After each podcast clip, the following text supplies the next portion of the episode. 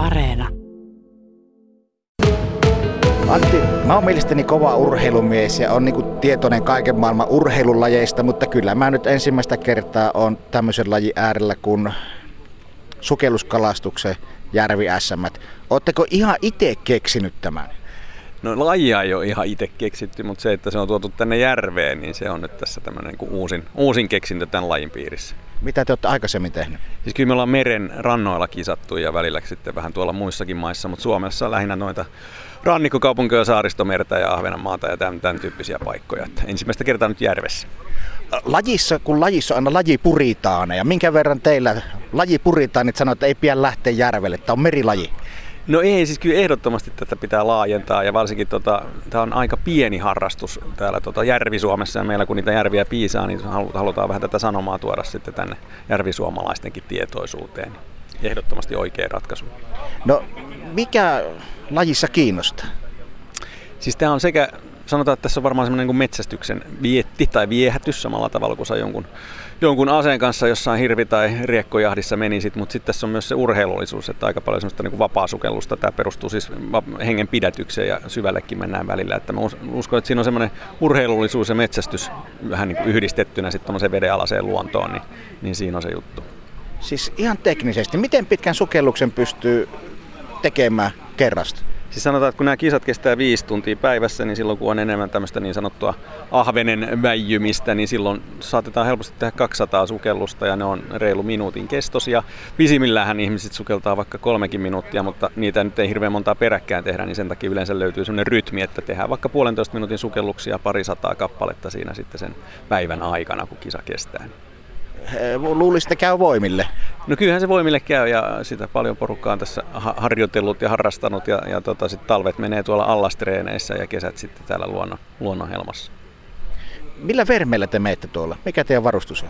Siis meillä on ihan märkä puku, vähän riippuu aina niin kuin veden lämpötilasta, että onko 5 milliä, 3 milliä vai 7 milliä. Nyt täällä on 20 astetta toi pintavesi, mutta menee heti jäätävän kuusasteisessa, kun menee sinne 8 metriin. Niin, niin varmaan 7 milliä on se yleisin puku. puku.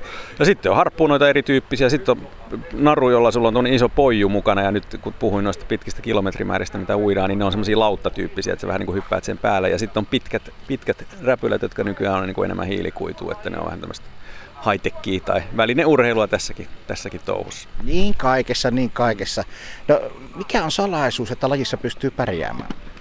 Siis kyllä se, siis hyvä fyysinen kunto on näissä uintikisoissa noussut isompaan isompaan rooliin. Tänäänkin varmaan pisimmät uintimatkat tulee olemaan 5-6 kilometriä suuntaansa kun sitä kalaa etsitään ja sitä kalapaikkaa on käyty etsimässä jo edeltäminäkin päivinä. Mutta kyllä se on sitten se hyvä sukelluskunto ja sitten huomaa, että kyllä ne vanhat konkaritkin tässä touhussa pärjää. Eli kyllä se sitten se semmoinen, miten nyt sanoisi, vainu, mistä ne virrat ja ahvenet ja kalat ja mitä nyt on etsimässä, niin löytää. Ja sitten pitäähän niin vielä osuakin, että pitää sitten olla aika tarkkakin.